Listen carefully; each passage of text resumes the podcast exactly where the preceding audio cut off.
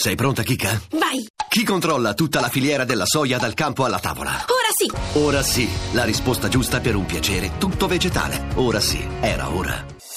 Voci del mattino. Le 6 e quasi 41 minuti quando comincia la seconda parte di Voci del Mattino che oggi dedichiamo alla, a una regione del, dell'Iraq, il Kurdistan iracheno. Eh, ne parliamo innanzitutto con Alberto Rosselli, giornalista e scrittore che saluto. Buongiorno Rosselli. Eh, buongiorno a voi e grazie. Eh, grazie di essere con noi a Voci del Mattino. Il eh, prossimo 25 settembre, quella è la data che è stata annunciata per lo svolgimento eh, di un referendum che dovrebbe decidere la eh, del Kurdistan iracheno, un'indipendenza eh, che non, eh, non, piace a tutti, soprattutto come prospettiva non piace affatto alla Turchia è un, eh, un, evento che eh, potrebbe davvero eh, fare un po' la storia del, dei curdi? Eh, sicuramente c'erano già stati dei tentativi, o meglio, eh, il leader Massoud Barzani già alcuni anni fa aveva prospettato subito dopo la guerra diciamo, e la sconfitta di Saddam Hussein, quindi stiamo parlando di tanti anni fa aveva già prospettato in qualche modo una sorta di indipendenza. A quell'epoca si parlava di indipendenza amministrativa più che altro e non politica. E poi con eh, la questione diciamo, della, della guerra all'ISIS e della grande partecipazione che c'è stata da parte del, della minoranza kurda eh, dell'Iraq eh, che praticamente occupa circa 65.000 eh, chilometri quadrati e della scarsa efficienza, se si può dire, dell'esercito nazionale iracheno, si può dire che sul campo eh, il Partito Democratico del Kurdistan, il PDK e l'Unione Patriottica del Kurdistan, l'UPK, ehm, chiedono, cioè rispettivamente guidati da Massoud Barzani, ricordiamo che Massoud Barzani è figlio del famoso Mustafa Barzani che già negli anni 70 aveva tentato di proclamare un'indipendenza da parte del popolo curdo nei confronti dello Stato iracheno e l'UPK, come dicevo, guidata da Jalal eh, Talabani. Ehm, le ultime notizie sono di un'intesa ormai praticamente programmatica sì. che come giustamente voi avete sottolineato, questa intesa che è stata firmata ad Erbil, eh, che è un po' la capitale diciamo, del, del Kurdistan iracheno, ha suscitato eh, le ire eh, della, della, Turchia e il disappunto eh, di Allah Abadi che è il, il premier iracheno. Iracheno, sì. esatto.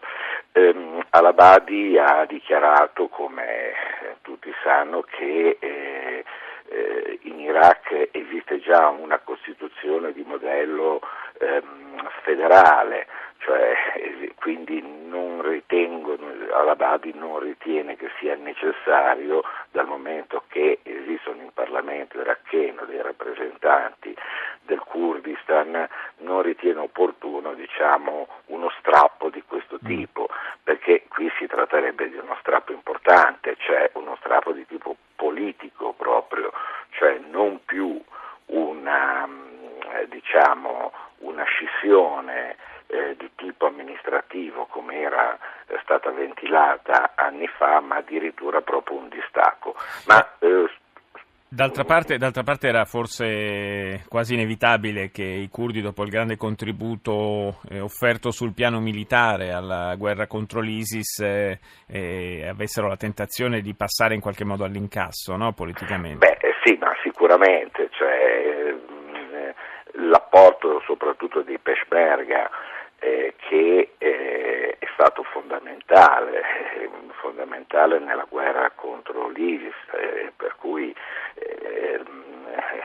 sparso anche molto sangue in questo senso e eh, addirittura la conquista praticamente, la caduta di Mosul che è stata circondata, ricordiamoci sempre, da forze peshmerga e non con un contributo diciamo abbastanza marginale da parte dell'esercito nazionale iracheno, come giustamente eh, lei ha suggerito, ehm, condizioni eh, sia Barzani che Talabani eh, di eh, arrivare all'incasso. Ecco, bisogna vedere adesso eh, questo incasso se riusciranno in qualche modo ad ottenerlo. Certo. La data ormai è fissata, quindi eh, mi sembra che sia il 25 di settembre. Di settembre sì.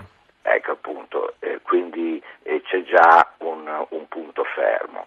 E la reazione turca è molto più violenta, se si vuole usare questo termine, rispetto alla reazione di al-Abadi, che in fin dei conti è il primo ministro iracheno. Sì, che in teoria avrebbe dovuto essere il, quello più eh, colpito, da, colpito da, questa, da questa iniziativa. Assolut- assolutamente. Nel frattempo si è scatenata una sorta di, di corsa al tentativo di controllare il, la frontiera, eh, il confine tra eh, Siria e Iraq, che eh, anche in questo nuovo quadro politico potenziale eh, assume un, un, significato particolare.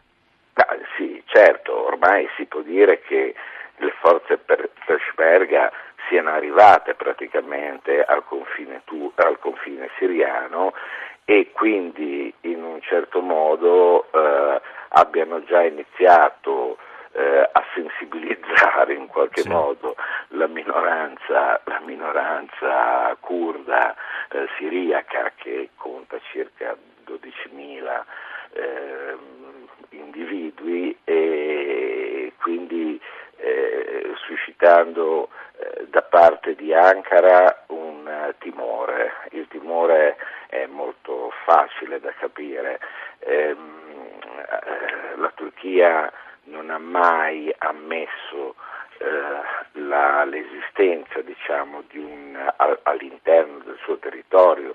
Ricordiamoci che eh, i curdi occupano all'interno della Turchia 190.000, 190.000 km quadrati di territorio e eh, non ha mai concesso nessuna forma diciamo, di sostanziale autonomia in quanto si sentono continuamente in guerra, diciamo, pressati. Sì, dal punto di vista turco a questo punto il rischio è quello della eh, nascita di un grande Stato curdo trasversale che possa prendere pezzi di Iraq, di Siria e anche di Turchia e questo chiaramente Ankara non sarà mai disposta ad accettarlo. Io ringrazio Alberto Rosselli, grazie di essere stato con noi grazie, stamani a Voce del Mattino. Voi, Buona giornata. Buona giornata. E saluto Aldo Morrone, responsabile di dermatologia tropicale all'ospedale San Gallicano di Roma. Buongiorno professore. Buongiorno a lei e agli ascoltatori. Eh, lei è appena rientrato eh, da, proprio da questi territori di cui stavamo parlando adesso con Alberto Rosselli, dal, dal Kurdistan, eh, da Erbil in particolare e, e, dalla zona in cui è sfollata una parte anche significativa della popolazione fuggita eh, dall'inferno eh, dei combattimenti di Mosul. Eh, quale situazione ha, ha, ha potuto vedere personalmente? In effetti ha usato le parole giuste, si tratta di un inferno. Mosul non è ancora completamente liberata, ma le popolazioni che sono fuggite da Mosul, da Sinjar, da Kirkuk, da Ninive, sono oltre 1.800.000 persone sfollate, in gran parte fanno parte della popolazione yazid, della popolazione cristiana, oltre a quella musulmana che è dovuta fuggire dinanzi agli orrori della guerra. Ho incontrato i bambini e le donne nel campo degli sfollati di Asciti che raccoglie più di 8.000-9.000 persone in una condizione drammatica perché negli occhi di queste donne e di questi bambini si vede l'orrore che hanno vissuto dovuto alla guerra. Molte donne yazide sono state vendute come schiave, sono state violentate, stuprate, i bambini yazidi sono stati utilizzati per far saltare in aria, fare degli attentati da parte dei terroristi dell'ISIS, quindi effettivamente c'è una situazione veramente drammatica. Dal punto di vista eh, proprio sanitario, e della, dell'assistenza eh, di cui ha bisogno questa gente, perché eh, parliamo di, di, cifre davvero importanti in un territorio che eh, insomma già di per sé è molto segnato in profondità dalla guerra. Effettivamente noi abbiamo osservato moltissimi casi, soprattutto nei bambini, di scabbia, di polmonite, di tigna, eh, di morbillo, di eh, denutrizione, soprattutto dovuta alla difficoltà di trovare alimenti e anche una sindrome che normalmente si osservava negli adulti di ansia, depressione da parte di questi bambini, che è una cosa assolutamente anomala, nel senso che è difficile che un bambino non ritorni a giocare o comunque esprimere un sorriso. Quello che abbiamo visto noi è stato di una realtà drammatica. E poi c'è la realtà dei peshmerga, questi combattenti curdi a cui si deve di fatto poi in gran parte la liberazione di Mosul e la eh, avere la capacità di aver fatto fuggire i terroristi dell'ISIS e che hanno ferite drammatiche, per cui è stato chiesto proprio l'intervento del nostro Paese poter portare in Italia quei feriti che potrebbero vedere risolta la loro condizione di feriti gravi attraverso interventi operatori di impossibili che però potrebbe determinare la guarigione a loro ed evitare che rimangano paralizzati per il resto della loro vita. Tra l'altro Erbil eh, c'è il, un contingente italiano per cui insomma eh, questo dovrebbe in qualche qualche misura rendere anche più semplici operazioni di questo tipo, no?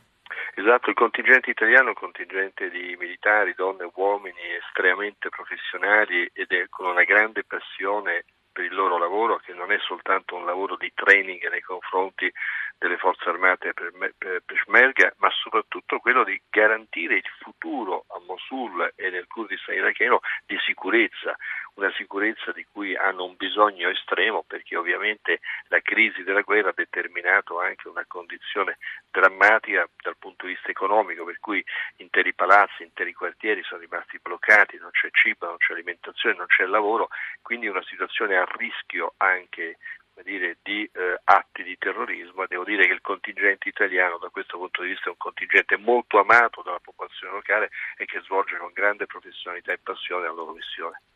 Io ringrazio il professor Aldo Morrone che una volta di più ci ha portato la sua preziosa testimonianza da zone eh, in cui la gente vive una eh, grave emergenza umanitaria. Grazie di essere stato con noi, le auguro una buona giornata.